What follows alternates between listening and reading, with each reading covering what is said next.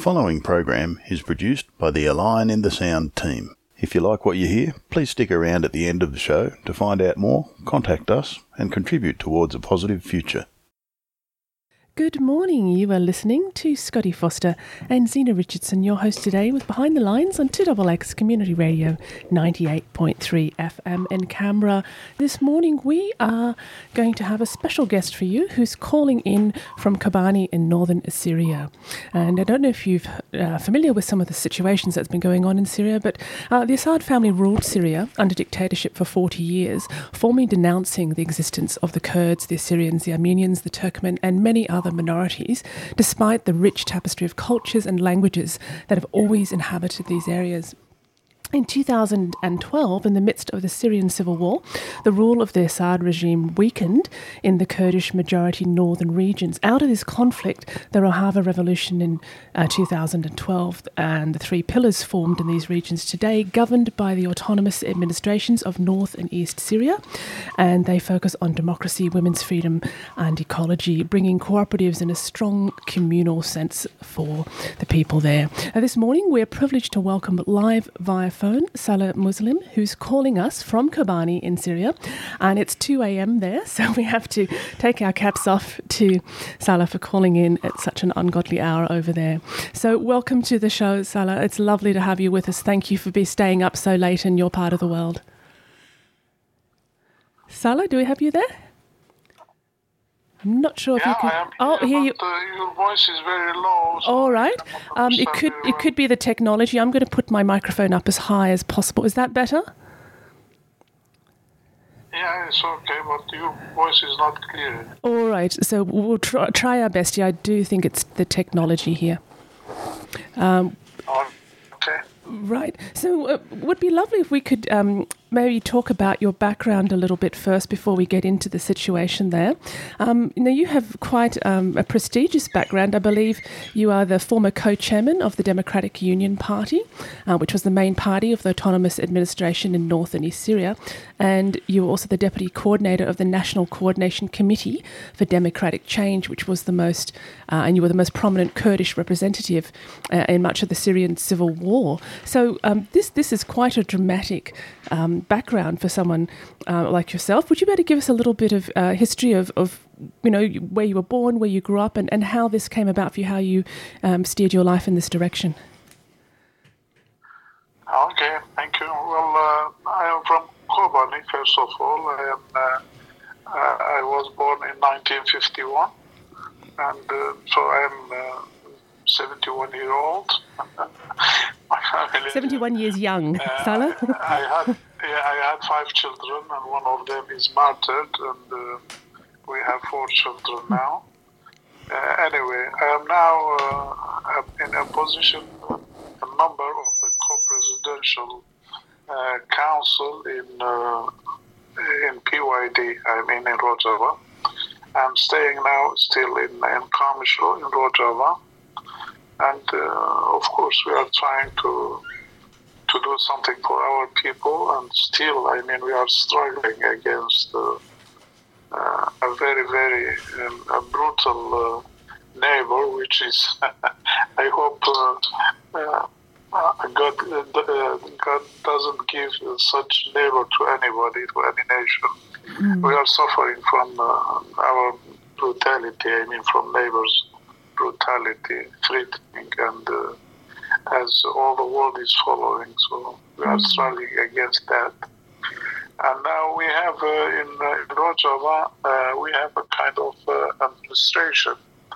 Uh, of course, at the beginning, maybe uh, you know what we were doing. It was a Syrian uprising. I mean, it started in two thousand eleven.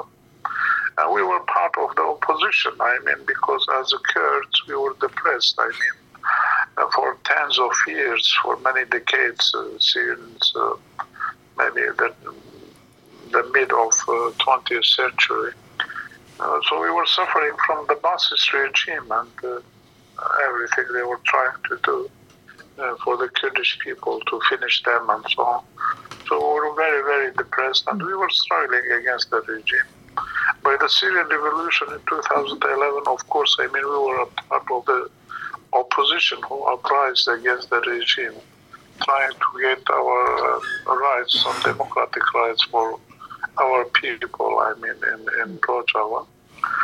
And after we announced our freedom from the regime in two thousand twelve, uh, of course we were looking, we were looking for, I mean, uh, some uh, reforms in Syria, democratic reforms, not only for ourselves, but, but for all the Syrians, because in uh, our region especially, we are living with the Arabs, with the Syriacs, and, uh, and our strategy to live in brotherliness with all these uh, components in north of Syria. And we established such an administration, uh, including all those uh, uh, people, all these components, I mean, Muslims, Christians, Yazidis, and the Alawites, and whatever we have, I mean, in these areas, a very democratic model and so. And suddenly we found ourselves not against the regime, but against uh, those Turkish uh, regime and their mercenaries, uh, including uh, ISIS, which is Daesh. Uh, we believe, still believe, uh, it was uh, created by them, I mean, to kill the people, to finish the Kurdish people. And we had to struggle against Daesh since Daesh was defeated. I mean, maybe it started to be defeated. The beginning was in Kobani in twenty fourteen, the end of twenty fourteen and fifteen. And suddenly, when Daesh was defeated, we found we were face to face with the Turkish, uh, I mean, regime, face to face. So they invaded our areas, and they are trying to uh, to dismantle what we have built and um, just uh, finish the curse um, by uh, killing them or throwing them from the lands. And they occupied uh, Afrin in two thousand eighteen, and then. Uh, Of course, it was international uh, conception, I mean, between many sides uh, with the Russians, uh, especially. So they, they, they, they were able to occupy Afrin, which is in the western part of Rojava. And then uh, in two thousand nineteen, uh, by the similar ways, by similar tricks, they were able to persuade uh, Mister Trump, uh, which was the president of the United States. Uh, so they give he gave them the two other parts, which is uh, Tal Abyad and the uh, Ras al-Ayn. And uh, what uh, I mean happened is Turkey is uh, collected all the remains of those Daesh and Jabhat al-Nusra and all these jihadists in in these places. I mean, in Afrin and Idlib and uh, Ras al-Ayn and. Uh, even Tal Abyad, so uh, they are using them, I mean, uh, for all these areas, and uh, um, by saying, well, I am going to make a safe zone or safe places, it's safe for the terrorists, and now the remains of Daesh and other uh, groups, I mean, those jihadists still are there, and feeding them and training them, they have training, training camps and all. So this is the way we are facing those now. And mm-hmm. recently, of course, we were against those uh, threats by Turkey again. He's trying to invade again and uh, talking about thirty kilometers inside Syria to build uh, a safe zone. What he says is safe zone, and actually it's not safe zone. It's going to be uh, a black belt uh, for Turkey or for Syria, whatever it is. Mm. I mean, to locate all those remains in these areas and uh, use them as he used uh, those mercenaries, I mean, in many places, in uh, like Libya and uh, Azerbaijan and uh, maybe other places inside Turkey. So uh, this is his plan, I mean, trying to invade those places uh, to build a black belt, I mean, around uh, Syria and around Turkey, because he feels uh, uh, maybe more comfortable, because uh, when Daesh was occupying about two hundred kilometers along the border of Turkey, he was very happy about that, and he had uh, all those uh, pathways open through the border, making his trade and uh, uh, everything. He, he was happy with them. So when we collapsed uh, this plan, now he's himself, I mean, Turkey himself uh, itself is trying to to build such a belt around it. So, and now so we are still suffering. I mean, of course, we are preparing ourselves, and our people are very organized, and of course, we have legitimate uh, defense system, hmm. legitimate, legitimate, I mean, for Uh, self-defense uh, units, and uh, we will try to resist against any invasion. Yeah. So this is the situation now here. Yeah. So, Salah, I think it's probably worth um, going back a little ways to um, to just introduce the whole situation for people who haven't, uh, who are not familiar with it. Uh, how long have the Kurds been in Kurdistan? Well, uh, the Kurdish people, of course, they are the original people of the Middle East. I mean, uh, maybe uh, living in this uh, area, in their, their, their places, maybe since thousands of years. Actually, nobody uh, knows, because we are talking about maybe ten thousand years. Uh, so they are the, the people of the area. And uh, Kurdistan is now, and so this situation is divided between four countries, uh, which is uh, the most of it in, in Turkey, and part of it in Iran, which we call it uh, Eastern Kurdistan. Northern, Northern Kurdistan is in Turkey, Eastern Kurdistan in Iran, and Southern Kurdistan it's uh, under the, I mean, which is uh, taking federalism now with Iran. And Rojava, we are mostly in the north of Syria, uh, from Afrin to...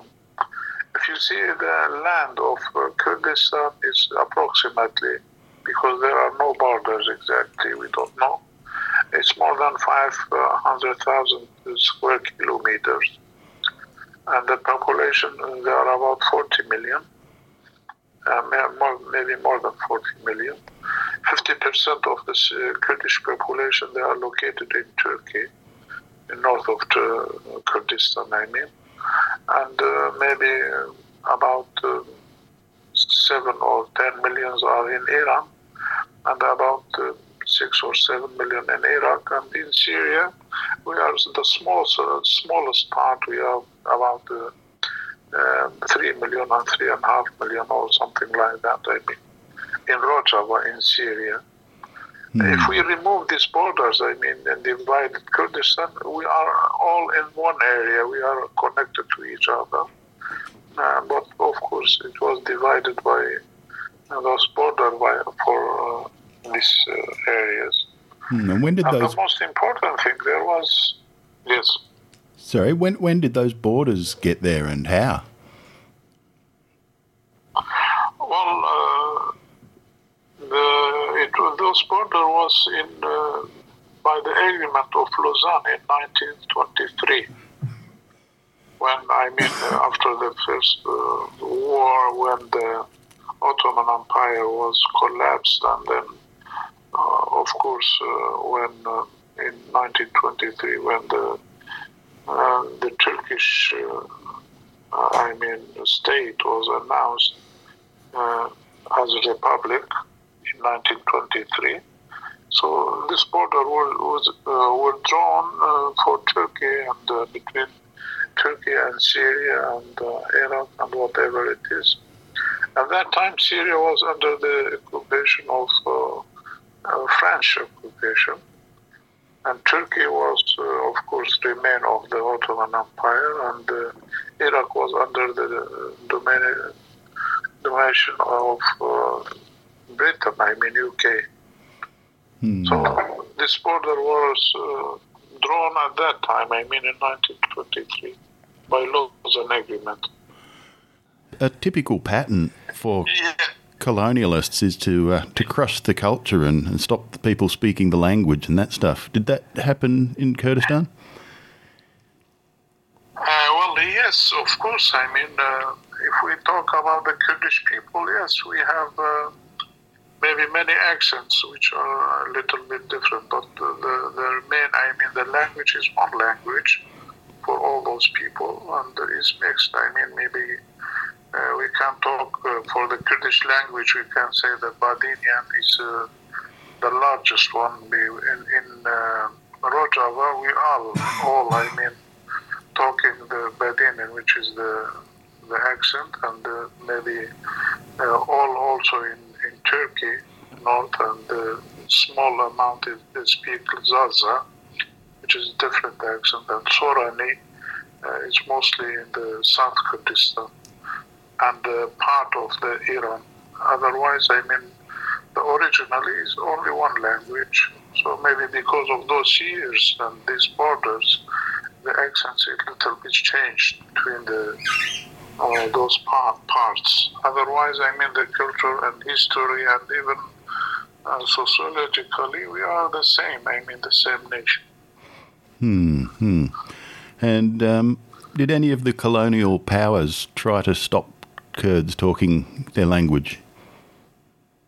Uh, well, yes. Uh, let me. Uh, Point, uh, another point, which is uh, about uh, uh, the religion. I mean, uh, we were, I mean, uh, Zoroastrians, I mean, before the becoming Muslims, maybe for thousands of years.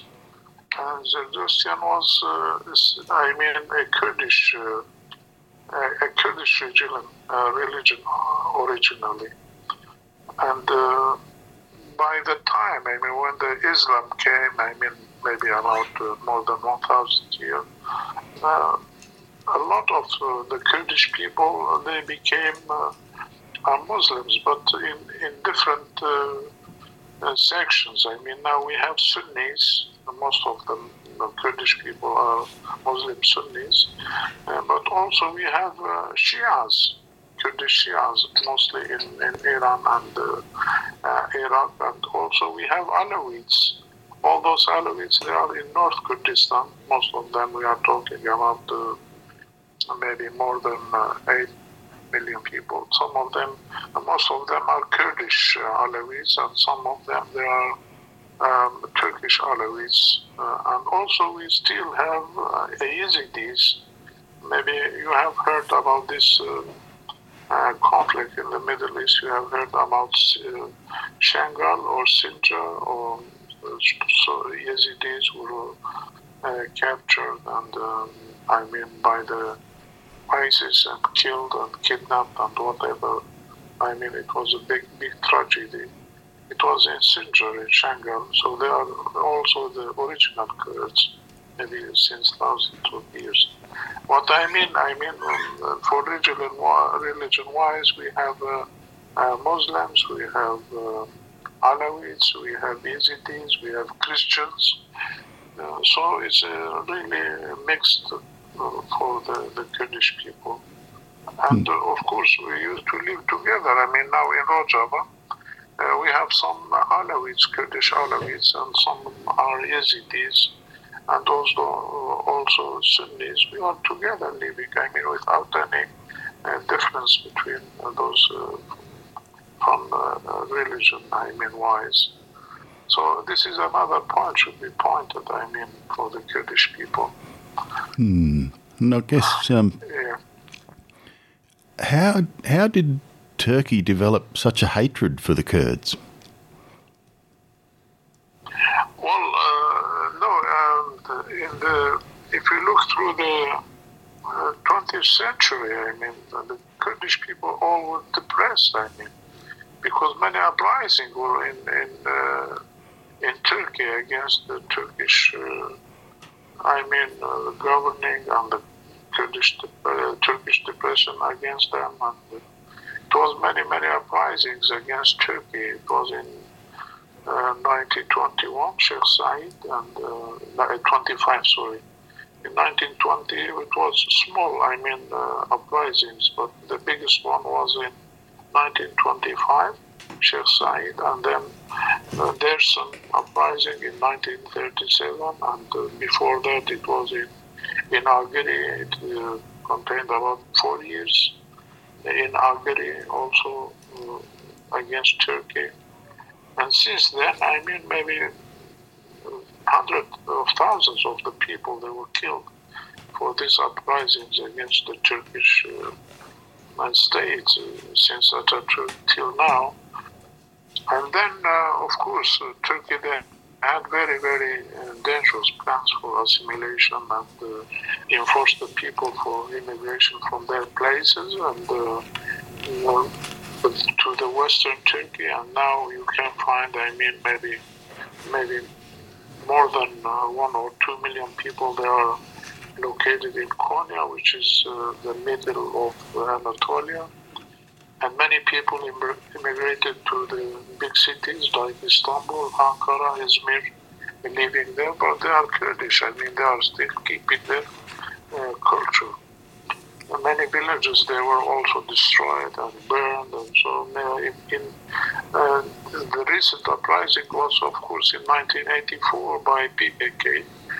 And since then, maybe about four or five thousand uh, villages, they were burned and. Uh, Um, I mean, uh, destroyed. So millions of people, they immigrated from Kurdistan to the big cities and even to diaspora. So it's still continuing, I mean, this depression in, in there.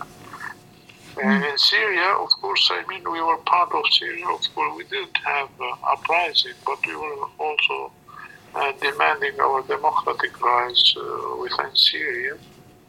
And of course, we were depressed by the the Baasist regime since nineteen sixty-three, and also uh, many people. I mean, we were in the prisons and uh, detained and captured. And uh, uh, of course, I mean, the Syrian government, they had their their own secret uh, plans and projects against the Kurdish uh, people population.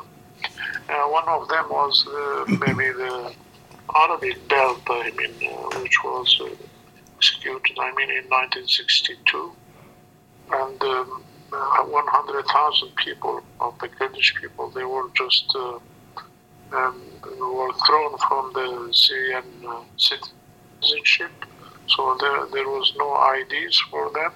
Uh, and... Uh, Of course, I mean, our, all, our, all, uh, all our areas, uh, they were um, just ignored. I mean, there is no projects and no workers, no opportunities for work, and uh, poorness, poor people. And uh, in spite of our places, I mean, the Kurdish populated places, uh, we had uh, petroleum, I mean, oil resources and uh, agriculture and so on. But everything was going to the west, not in Syria. Yeah. And in Iran, the same. Uh, in Iran, the same situation, and uh, also in Iraq, as you know, maybe there were many uprisings. Uh, and uh, at the end, in nineteen ninety-two, and then in two thousand three, they were able to build uh, a kind of federalism within Iraq, so they have a little bit of their rights now, and they are okay. I mean, they have a system over there. Uh, but in Iran, no, in the same situation with the Syria. Even there are no cultural rights, I mean, democratic rights. And the Kurdish language and uh, culture is prohibited. And also no schools, no teaching. And uh, you cannot say, I am Kurd. If you say, I am Kurd, so you should go to the prison. So this kind of depression, I mean, we have it in Syria and Iran, and uh, of course in Turkey, you know, the situation maybe because the largest part of Kurdistan is uh, maybe even the land is uh, more than half of Kurdistan is in North Kurdistan in Turkey. And there is a fighting going on against the P K K, which is looking for their democratic rights in, in, in Turkey since, and they be Uh, they began the, the armed struggle, I mean the guerrilla struggle since nineteen eighty-four. Until now they are still fighting, I mean, mm-hmm. uh, it's going on. So, I yeah. think so I think this, we need to... Mainly.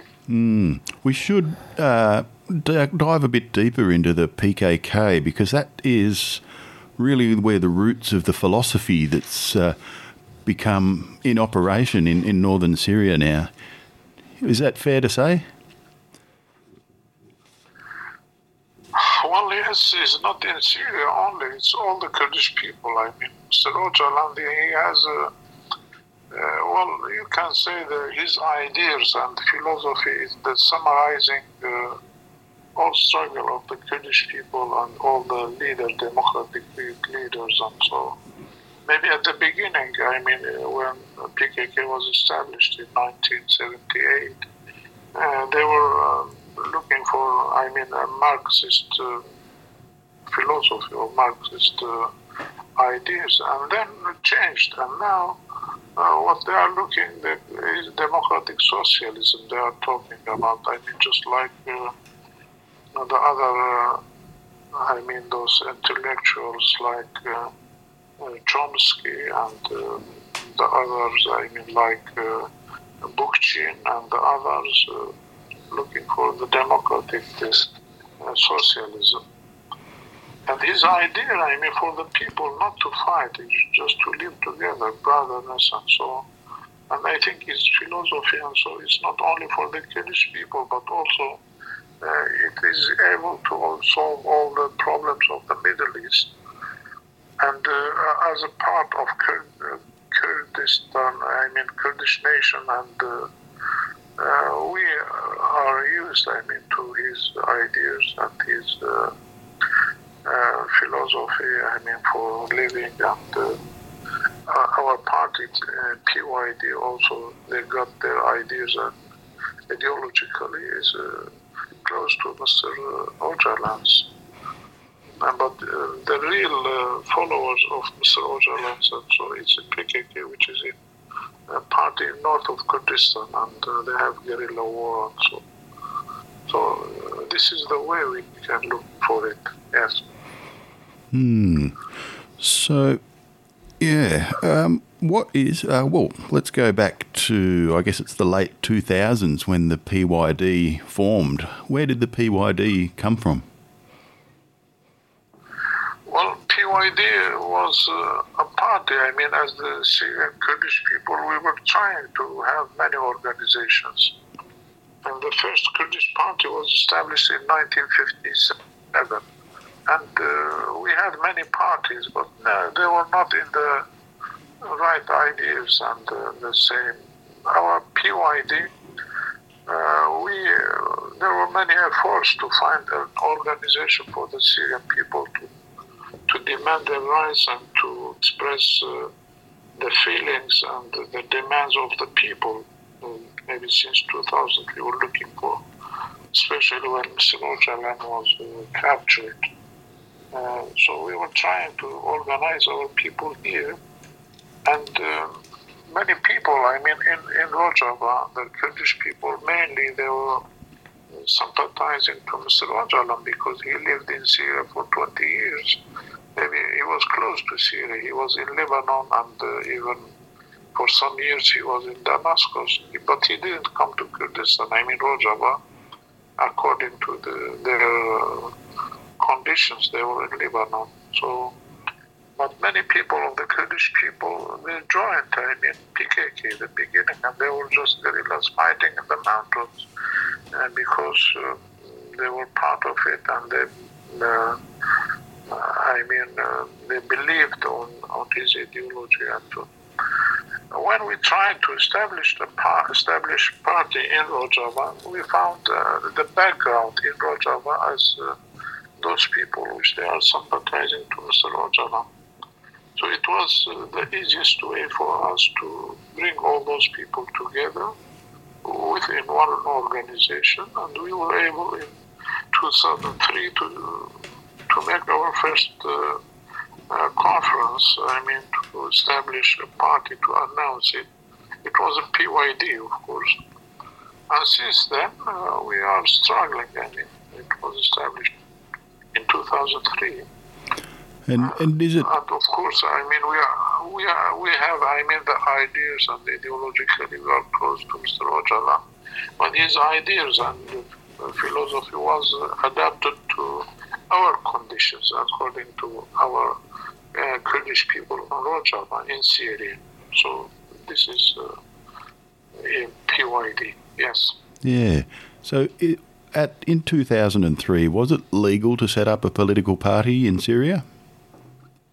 No, no, it was a secret party. And of course, since then, uh, we were, uh, at that time, I remember, I mean, we went to, to Iraq, a safe zone, to, to make our conference over there. And then we announced, uh, and we were secretly, I mean, working, and we were in struggle with the regime at that time because uh, anybody was uh, sympathizing to P Y D, and so they were uh, they were detained and they were tortured. And myself, I was in uh, in prison. I detained and tortured uh, for four months, five months in Damascus. Intelligence services, and so they were, we were working, uh, uh, I mean, secretly among the people, the Kurdish people. Mm. So, so, Salah, you and your wife... Since to, uh, till, till twenty ten, till, till twenty eleven, yes. Mm. So, so, Salah, you and your wife, Aisha Effendi, were imprisoned in Syria, I understand, around then, um, and you fled to the Patriotic Union of Kurdistan, P U K, P U K camp in Iraq. Is that right? Is this around the same time that this was happening? Yes, yes, yes. It was in two thousand, yes. It was in two thousand three, and uh, we were struggling. I mean, uh, the regime, I mean, many, many times we went to Uh, prisons and captured and detained and tortured. Uh, so uh, this is what our situation was in two thousand ten, uh, because it was very, very strong against us. I had to go out uh, to, as you said, I mean, in the place in South Kurdistan, uh, we had a headquarters over there. I, I went to there for one year, and we had our fourth conference. And then at that conference, I was selected as, uh, uh, I mean, elected, not selected, elected as a president of P Y D. And then, of course, in two thousand eleven, uh, the Syrian revolution, let's say, uh, started. And I returned to Syria. And then we started our uh, struggle, uh, maybe half openly, half officially in, in Syria. Mm. And it was not long after this, I believe, and I'm sorry if this brings up sad memories, your son, Shavan, who was fighting with the People's Protection Units, was killed um, west of Tal Abyad during the clashes with Al-Qaeda. Is that is that correct? Yes, he was struggling against, at that time, it was uh, al-Nusra, Jabhat al-Nusra, which is, uh, I mean, before Daesh, uh, they were surrounding Kobani, and my son was... Uh, In, in Y P G, and of course they had a, a fighting. It was launched in two thousand thirteen, really. Mm. And yes. you, you mentioned that, that he has been martyred, and that was a um, something you mentioned in the introduction too, which didn't, we didn't really touch too much on. Uh, but you know that, that the loss of everyone's lost someone in their family or someone close, right, through this conflict.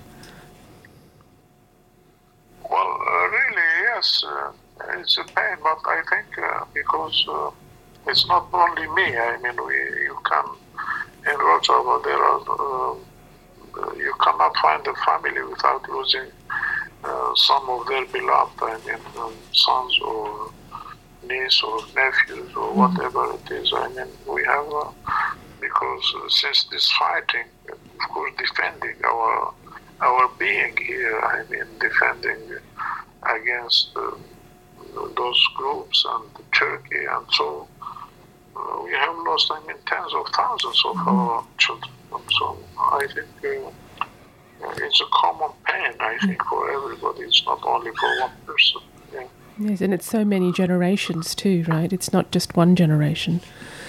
So I understand too that um, some of your more well-known female uh, resistance fighters, there's uh, Sakine Kansiz, um, pardon me if I'm not pronouncing this correctly, Sakine, she also was called Sarah, I think, during the war, uh, and Gultan uh, Kisanek, who's currently in prison as well, I believe. Um, so Sakine was um, exiled after being in prison imprisoned multiple times and, and tortured horrifically.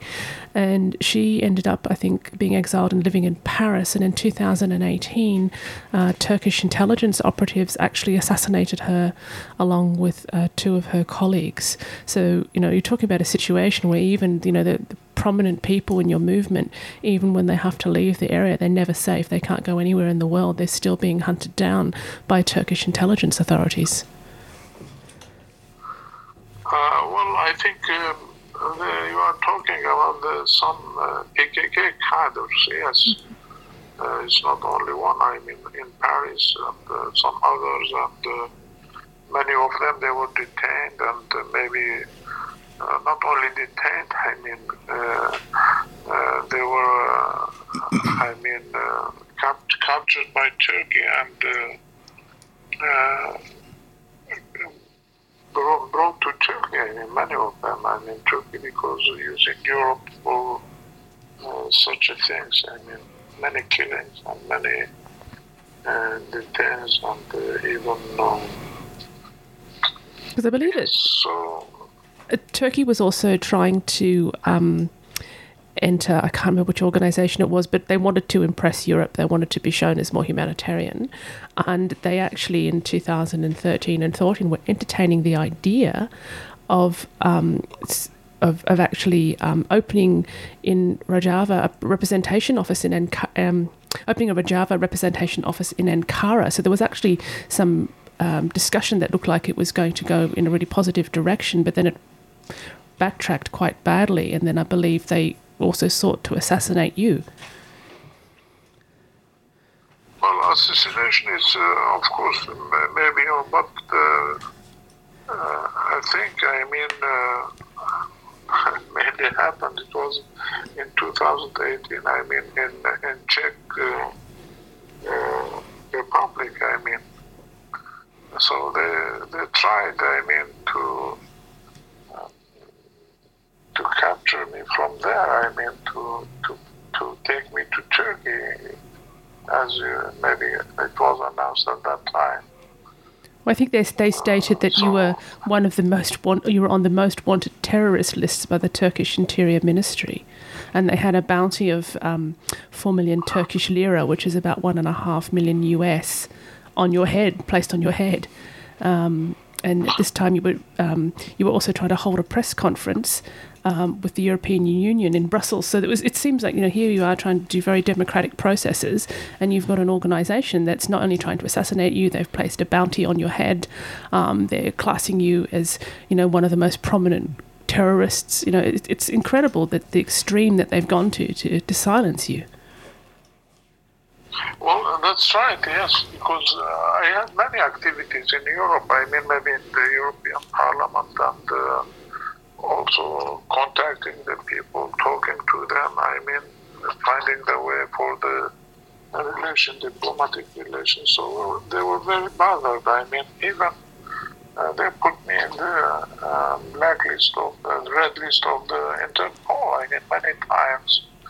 And uh, of course, I mean, now I cannot go to Europe because I am in the Interpol list. Um, uh, G- Germany mainly is uh, Um, I mean, rejecting any Schengen visa for me, so I, I'm now not able to go to Europe. So all of that is Turkey. I mean, of course, they put at the beginning about two million dollars for my aid. I mean, uh, that's right, yes, exactly. And now, of course, uh, here in, in Rojava, we are not safe. I mean, we are trying to keep our, uh, ourselves, I mean, just Uh, let uh, health secret, I mean, I, I cannot go to the public and so because uh, I'm still wanted by them. I mean, I, as you know, I mean, in, in all Rojava, we have those uh, drones and, uh, and those uh, shell, shellings alongside yes. the border and uh, this uh, even uh, the ceasefire line, which was uh, agreement done by the agreement with the Turkey and the United States, and uh, they are not obeying it. They are still shelling and killing the civilians, I mean, uh, in, in our towns, in our places. And it's really sad that, you know, our main, mainstream media doesn't give this a lot of coverage. You know, like our, our radio program, we try and seek out people who don't often get given a platform, who don't have a lot of exposure, so we can get their story out so people can hear the truth. And, you know, I, I've heard very little about this on our mainstream media. So our international uh, journalists have, have not really been covering this material or, or, or this um, this history. So for me, when we had you on the show, some of the information I was reading before preparing for the interview was uh, the first time I had come across it. So to me, it's it's very striking that um, so little of your plight and your situation um, is uh, not being made aware to the majority of people in the West. Uh, well, yes, um, we are trying to, to get, I mean, the people, and we uh, just invite everybody to come in. But most of them, they are afraid, because anybody comes here, he cannot go to Turkey, just they just ban them. So they cannot to Turkey. Even they become a terrorist. I mean, uh, I, I remember many of the people that were captured in, uh, in Turkey just because they have... Uh, a photograph with me, I mean, same uh, photograph, so they just... So so they're carrying a photograph of you, and they were... So people who carried a so, photograph of you were barred from entering Turkey, is that correct? Yeah, yes, so, uh, because they just look for the telephones or whatever it is, and they, uh, and uh, maybe... Uh, I remember just... Just two, three days ago, after this conflict with Turkey and their uh, threats and attacks, uh, there, there were a team from uh, from uh, the Swedish television, I mean, Swedish national television. They came to here to our place, and they just uh, made me for five or ten minutes. And uh, of course, the, it was, uh, I mean. Uh, The view was announced in the television, and just because of that, they were banned to go to Turkey. Right, so the Swedish news crew was banned. They called, they called them not to come to Turkey, otherwise they were captured. Right, that, goodness me. So that, that yeah, that's incredible. That, that that's yes. Still, after all that you've done and all that you've accomplished, that we're still struggling with that. I think Scotty has um, some key questions he'd like. Sorry to jump topic to topic, but I, I know we're running out of time, so we want to make sure we cover um, all the important pieces. So I'll just turn it over to Scotty again. I think he'd like to talk to you about the system there. Yeah, so I guess if if we go back to when the P Y D was formed and you were organising underground, how did you prepare for a democracy inside a dictatorship? Uh, well, yes, uh, I remember in our uh, third conference, what is uh, two thousand seven, uh, we decided to make a local uh, uh, councils, I mean, for the cities, for the towns, for the areas, by the people, and we tried to make these councils, and of course, because we were underground, I mean, all, most of those uh, councils, they were captured by the regime. And they were tortured and uh, maybe put in prison and so on. Then they were released and we established again and again. So, uh, I mean, we were looking for the democracy from the beginning. I mean, to have uh, to return to the people, to make them to manage themselves. And of course, uh, because uh, our aim was uh, a society, uh, our society should be politicized and uh, ethical politicized. Um, politicized. So this is uh, was our aim, and we tried to do it uh, since we were established. I mean, we were among the people looking for democracy, to teach them to, because, you know, it's very difficult to have uh, a despotic regime, and you are trying to teach the people the democracy, how to maintain their democratic rights and to Uh, to live in the democracy. So it was a very difficult situation. Yeah, so how how important was that practice that people had, had been doing under such difficult circumstances when when there did eventually uh, a power vacuum happened? Uh, yes, now these organizations, of course, I, uh, uh, I don't know, maybe particularly I should uh, explain. I mean, uh, as P Y D, we were established in two thousand three. And then in two thousand four, there was a Qamishli uprising.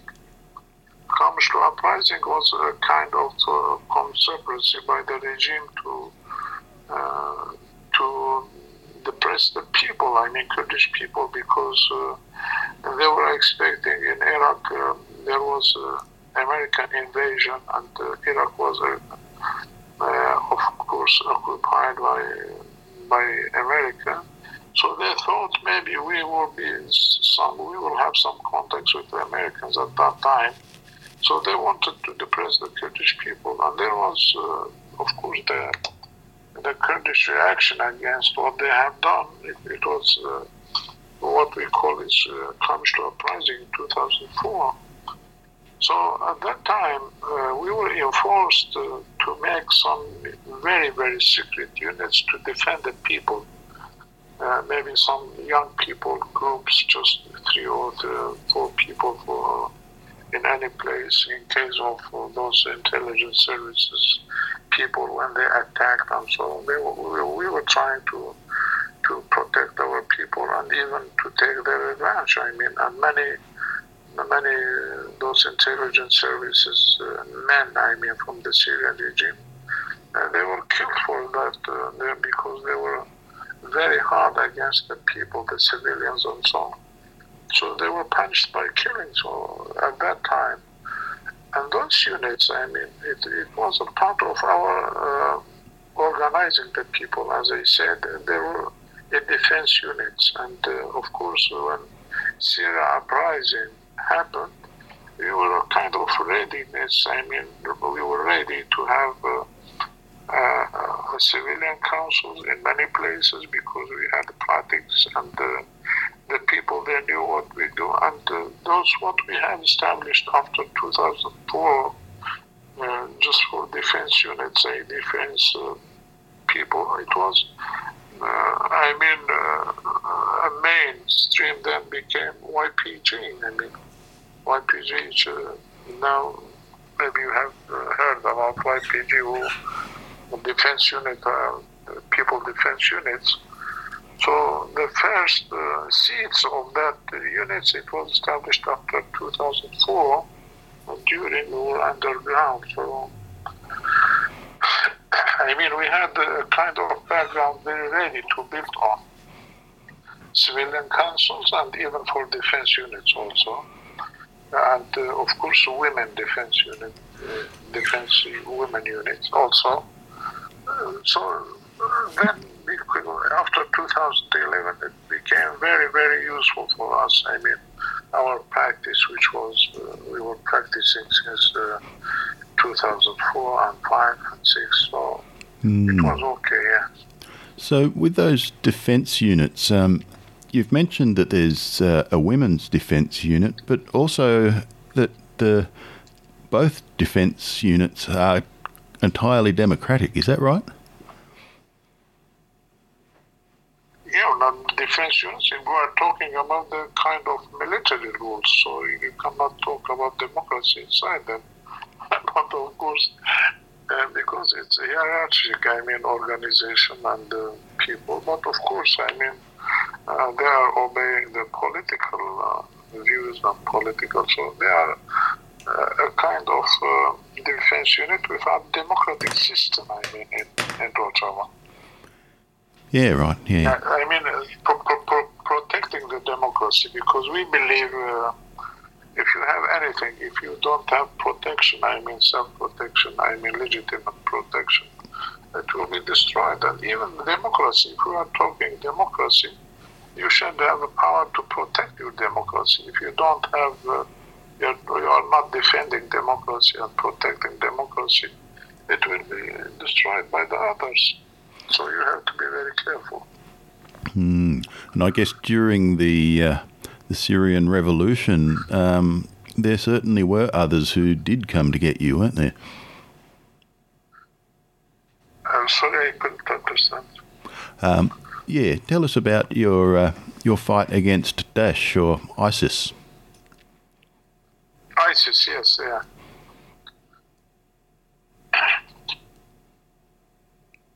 Yes. Uh, can you hear me now? Yes, yes.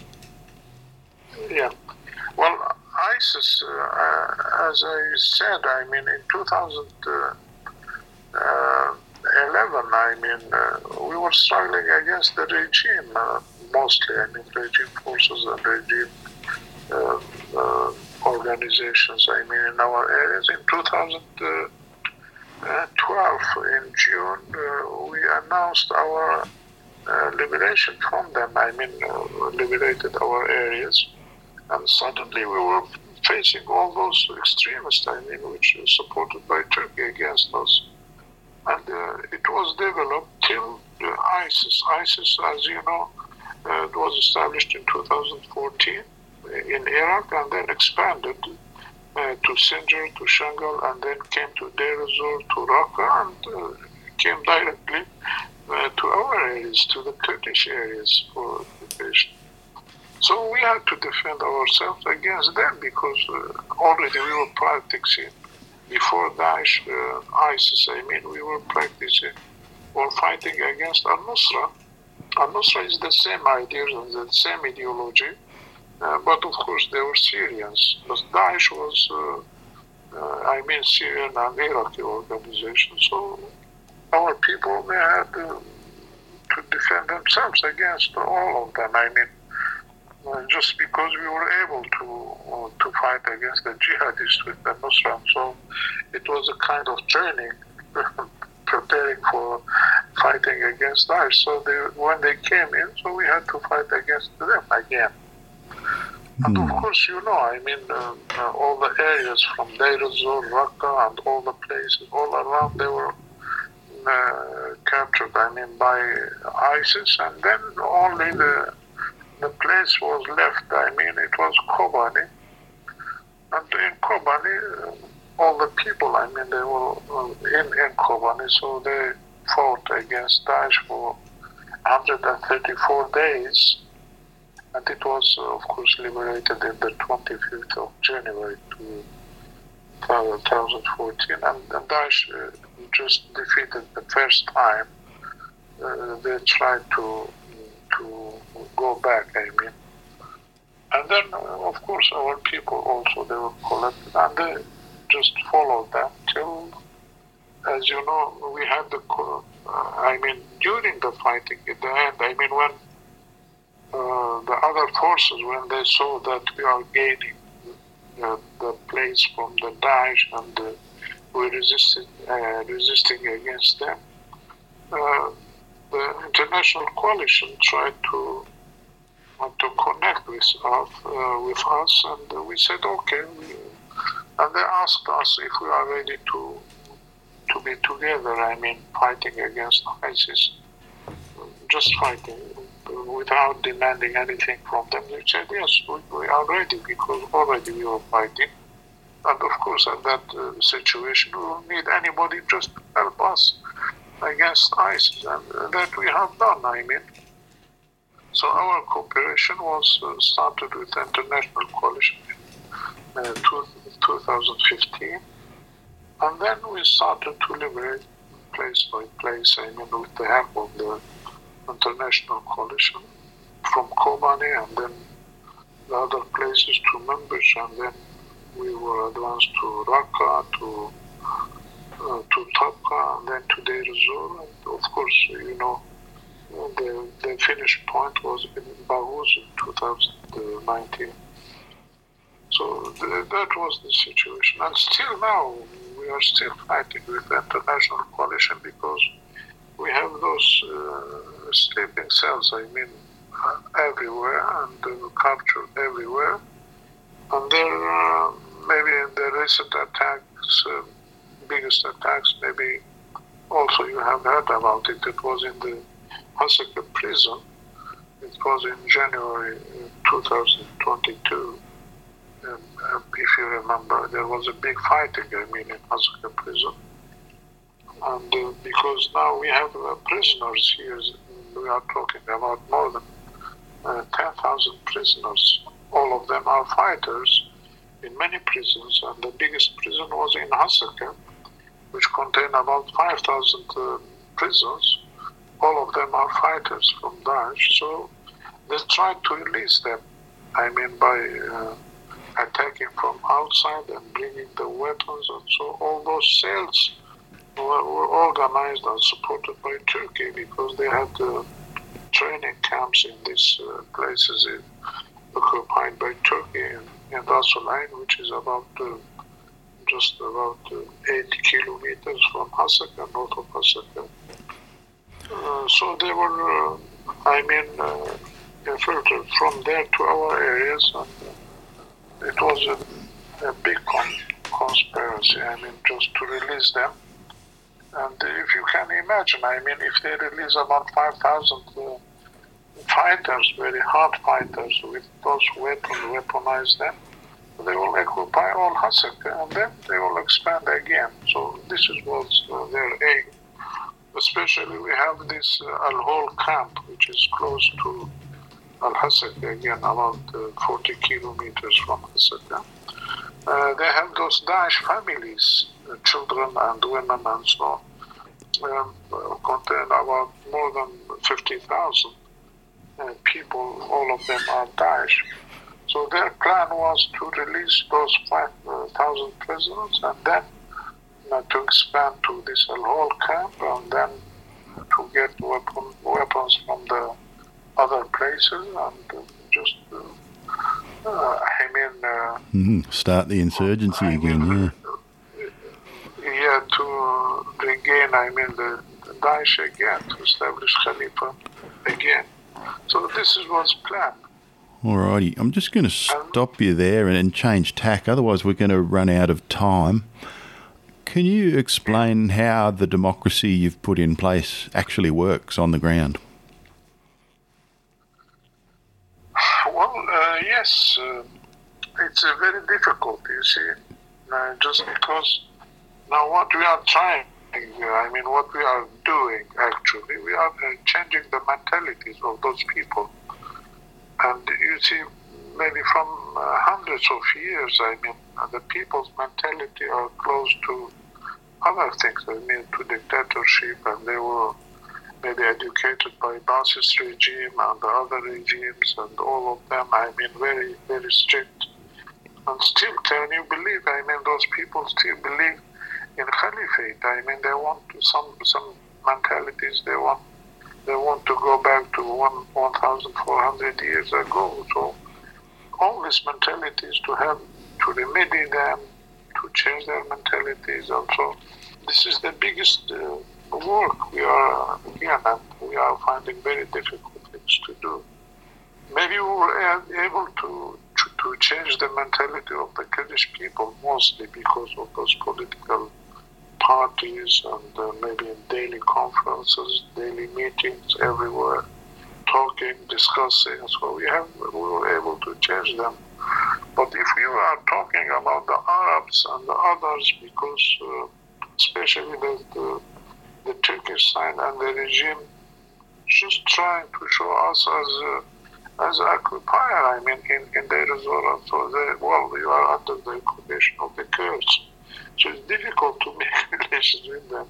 But of course, practically, we are together. I mean, now, uh, because now, for example, in uh, in Deir ez-Zor, in Raqqa, there are local councils, civil councils, which is, uh, um, I mean, uh, selected by them, by those people. They are Arabs from the areas. They are managing them. And even if they have uh, a military councils, it's also from them. And now, we have, uh, for example, established uh, democratic Syrian forces. We are not; they are not uh, only Y P G, maybe including Y P G and Y P J, which is the Women Defense Units and so on. But also now we have about more than fifty percent of them, they are from the Arabs. So it means uh, we are succeeding, I mean, to get some mentalities changed and to living together. And practically we are together. I mean, now uh, in this administration, uh, we have a lot of people uh, sharing everything. I mean, uh, the councils and uh, uh, maybe the organizations, the institutions, and so on. And uh, re- recently, of course, I mean, when we, uh, I said we liberated our areas, I mean, Rojava by two thousand twelve, and then uh, we, uh, we were trying to make a kind of constitution for Rojava, and we said uh, a social contract, I mean, for our people, I mean, in, in Rojava, and we put it in the practice in nineteen, uh, I mean, uh, two thousand fifteen. Uh, we were able to establish such, uh, uh, I mean, a social contract, I mean, for Rojava. But after this expansion, I mean, to Deir ez-Zor and Raqqa and so, uh, we had to change it because now we were, uh, at that time, the, the, the, the majority was the Kurds. And then we had to change them to make uh, the Arabs and the others also included in this uh, Uh, I mean, uh, a social contract. So about one year ago, we have uh, uh, just called the people, and uh, there was a conference between the all the, those, uh, uh, I mean, uh, intelligentsia, I mean, those people, uh, writers and uh, maybe politicians and so on. A conference, about one hundred fifty people, they came just for the social contract to have a kind, it should be a kind of constitution for those our areas, and they selected uh, a smaller, uh, uh, I mean, uh, a commission which is about thirty people. They are working on it, and these days they are going to finish it, which is social contract for all these people by share the Arabs, the Kurds, Syriacs, Uh, freedom for language and women and men and so all the rights. So it's a kind of uh, a new constitution called uh, social contract. So maybe uh, mm. it will be, I mean, in the practice just a few very, very short time, I don't know when, but uh, maybe it will be approved by the people and put in the practice in a few months, I think. Yeah. And according to them, there will be elections, I mean, in this area. So it means uh, in them, all democratic steps. But of course, we have difficulties. As I said, mainly for changing the mentality. It's very difficult, yes. Hmm. So in part of changing that mentality is your co-chair system. Can you tell us about the co-chairs? Yes. Uh, yeah. Uh, As a party, I mean, political party, of course, I mean, our system, P Y D, uh, we passed to this system in two thousand twelve, I mean, because uh, we felt uh, it was by established, I mean, Y P J and so the women's rights. We were defending the women's rights and so from the beginning as a party in, in P Y D. But practically, uh, when there was... Uh, an organization, I mean, or part of the P Y D, which is for women. We called it Yeketia uh, Star, I mean, uh, Star Units, which is it was specially for the women. So inside P Y D, we decided to uh, to make this uh, co-presidential system, and then, uh, of course, we were able to pass it to the social contract, which was for Rojava. Have this co-presidential system, and then, uh, especially the the women, they have their own, uh, they have their own organization. It's a kind of party also called uh, uh, the Star Congress, which is uh, for all the women, only women. So they are now deciding for the women what to do, what what to have, and of course they are part of the administration also everywhere, so they are insisting to have fifty percent for the women everywhere, and this co-presidential system for all the organization were, I mean, doing it, and it, it became of part of our life really, because uh, uh, in any work and any activity, if we are not beside the women, we don't find the The women beside us, we feel is something is missing. So it became, became a tradition or style of life for our maybe to to live together, to decide together, to, to be everywhere, to be together. The equality, I mean. Yeah, great. Yes. And does that extend to different ethnic groups in any of the areas? Yeah. Well, uh, yeah, for the Arabs, we still uh, feel difficulties because uh, uh, what, what they call, I mean, a polygamy, to have uh, many women and one wife, or I mean, many wives or men. Polygamy, or what call it, I don't know. Yeah, yeah, that's it. Yep. Yeah, in Arabs they have this tradition. I mean, in our areas, no, it's prohibited because anybody uh, gets married, I mean, for the second wife, and so you just go, they just capture him, put him in the prison. But in Arabs, we were not able to implement this these rules because you see, the Arabs, they have many. I mean, some of them they have four wives, so. Or how we can uh, get all of them in the prison. So uh, we ha- we have uh, such difficulties also, I mean, for these women case, I mean, in the Arabs. So what was it, Salah, that um, encouraged the leadership there, which is quite patriarchal, to um, look at incorporating women into the decision-making process and, um, you know, almost like a, a feminist movement in some ways, to give women, the Kurdish women, a voice and to have them, um, you know, autonomous over their own uh, direction. So that that seems uh, quite strange to come out of a very strong patriarchal culture. Has the Kurdish culture always been um, sort of favouring a matriarchal approach where the women's voices are significant and, and um, valued? Well, in the Kurdish culture, really, it was different, really, from the other cultures, I mean, in Arabs and so.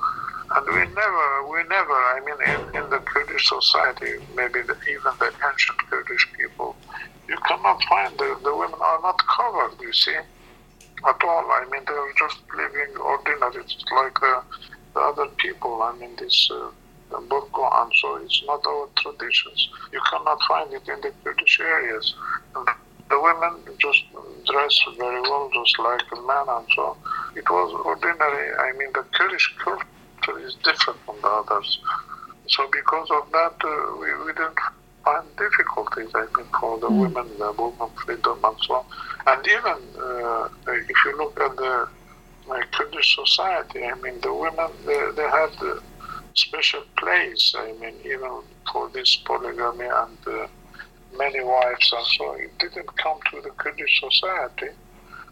Uh, even for the, uh, I mean, the, when the Islam came, uh, maybe in some very strict Islams, maybe you can find, but the other places, it's not acceptable, I mean, to have many wives, I mean.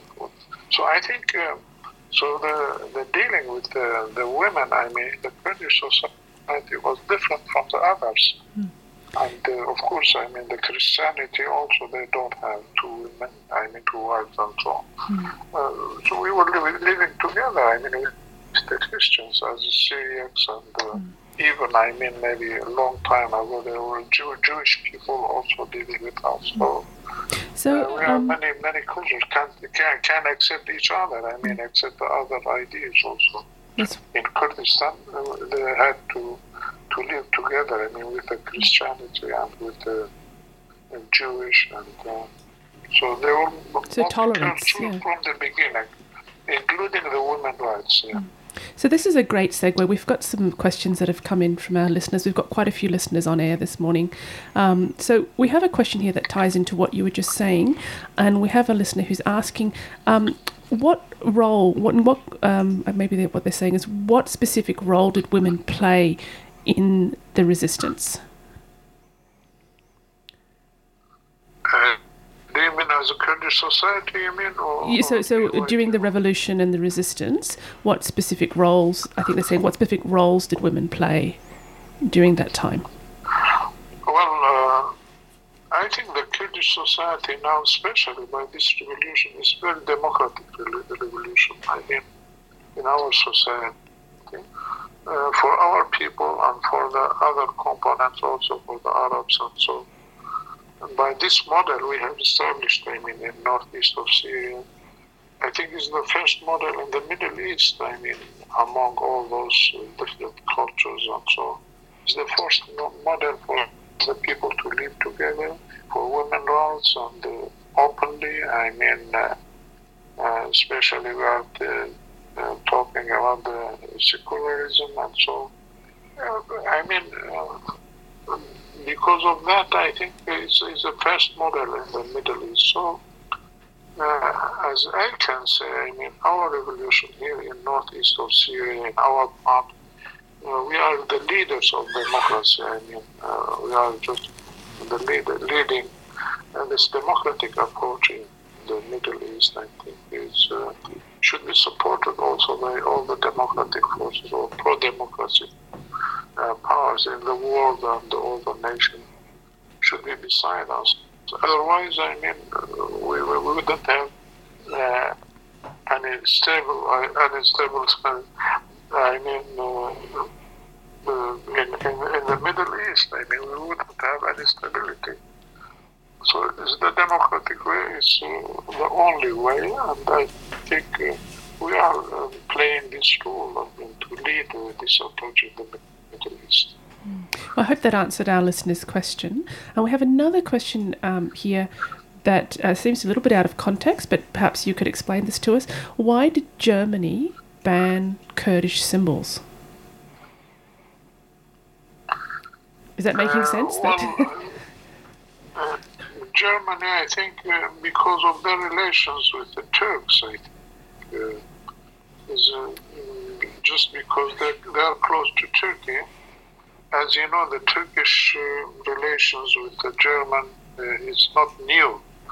Maybe during even the, the Ottoman Empire, since uh, eighteen eighty and eighteen ninety, they, they were close uh, together. I mean, they were working together, and uh, during the First uh, World War also they were helping each other together. I mean, even if we are talking about the, the Armenian massacres and genocide, and uh, even the Syriacs uh, massacre called Seyfo in nineteen fifteen, I think uh, German was sharing, I mean, because they were the German, I mean, soldiers, and so they were sharing the Ottoman. At least they were contra- commanding, I mean, those uh, genocides. Right. Is that still the, the case? Is it still the so case? They have very, very, they had very deep relations, and uh, uh, and so, and since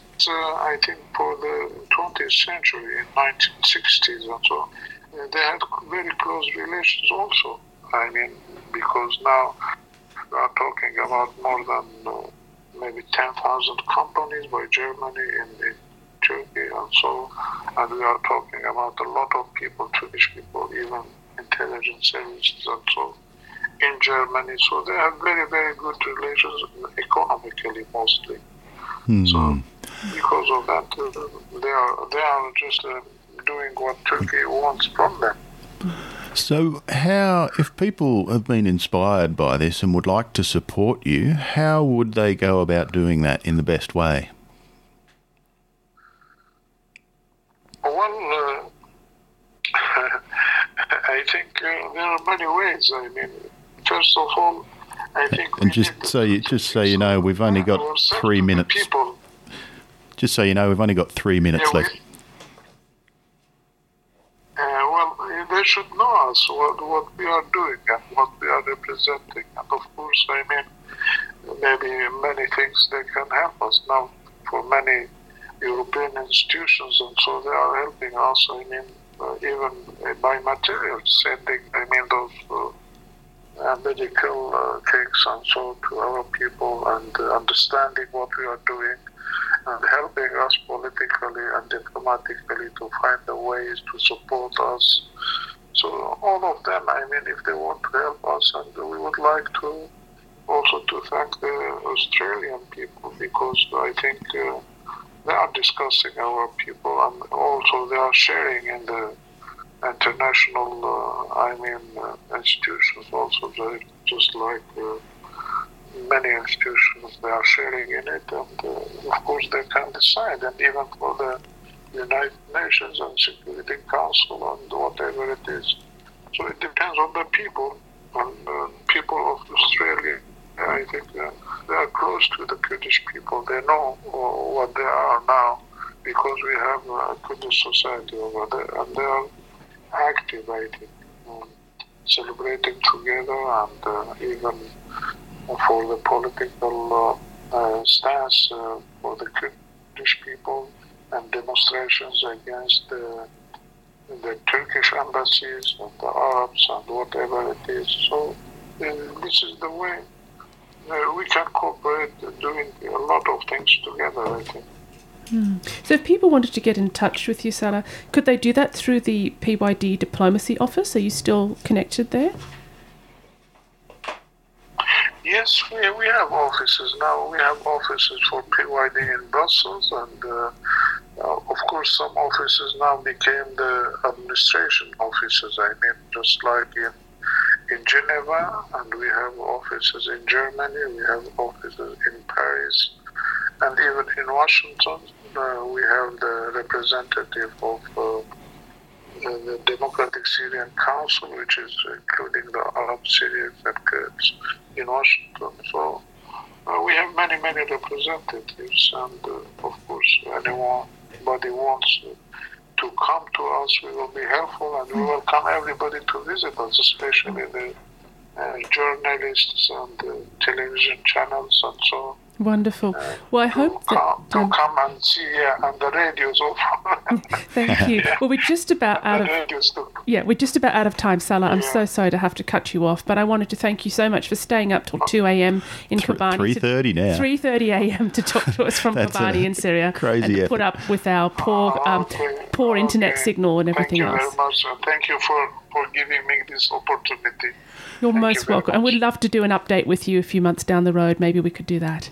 If you want to look up local local people, search for North East Syria Solidarity Australia, and you'll find a few different groups around Australia. This has been Behind the Lines on Community Radio two x x f m dot org dot a u, and we will see you later. See you next week. You have been listening to an episode of A Line in the Sound, the podcast made by Co-ops, Commons and Communities Canberra, Co-Canberra for short, the New Economy Network of Australia, or NENA, and Radio Behind the Lines from Community Radio two X X ninety-eight point three F M in Canberra, Australia.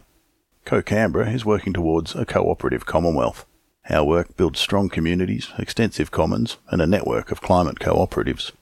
The New Economy Network of Australia is a network of individuals and organisations working to transform Australia's economic system so that achieving ecological health and social justice are the foundational principles and the primary objectives of the economic system. Behind the Lines has been running for well over thirty years on Canberra's oldest community radio station, two X X. We do extended interviews with anyone who's trying to make the world a better place. All three are volunteer-run, so if you like what you heard on this episode, join us and become the media. To join up with the New Economy Network of Australia, sign up at new economy dot org dot a u. To help out with Behind the Lines, or to help our editing team finish off a mountain of good Australian New Economy info, which includes editing training, contact us at behind the lines ninety-eight point three at gmail dot com and see two x x f m dot org dot a u, where you can subscribe, donate and volunteer to Australia's only alternative voice, Community Radio. If you're not in Canberra, there's definitely one near you. To help out with Co-Canberra, contact us at info at co canberra dot org dot a u. That's C O C A N B E R R A dot org dot a u. Or come along to our monthly meetups, which we share with NENA Canberra Regional Hub, where we explore any and all aspects of the new economy. Find out what we're up to at co canberra dot org dot a u. And finally, if you want to help fund me, Scotty, to go full-time with this and lots of other related work, look up Liberapay, L I B E R A P A Y, and search for Community Supported Scotty. From there, you can find out about all my other projects and donate to help create a new, appropriate economy. Thanks.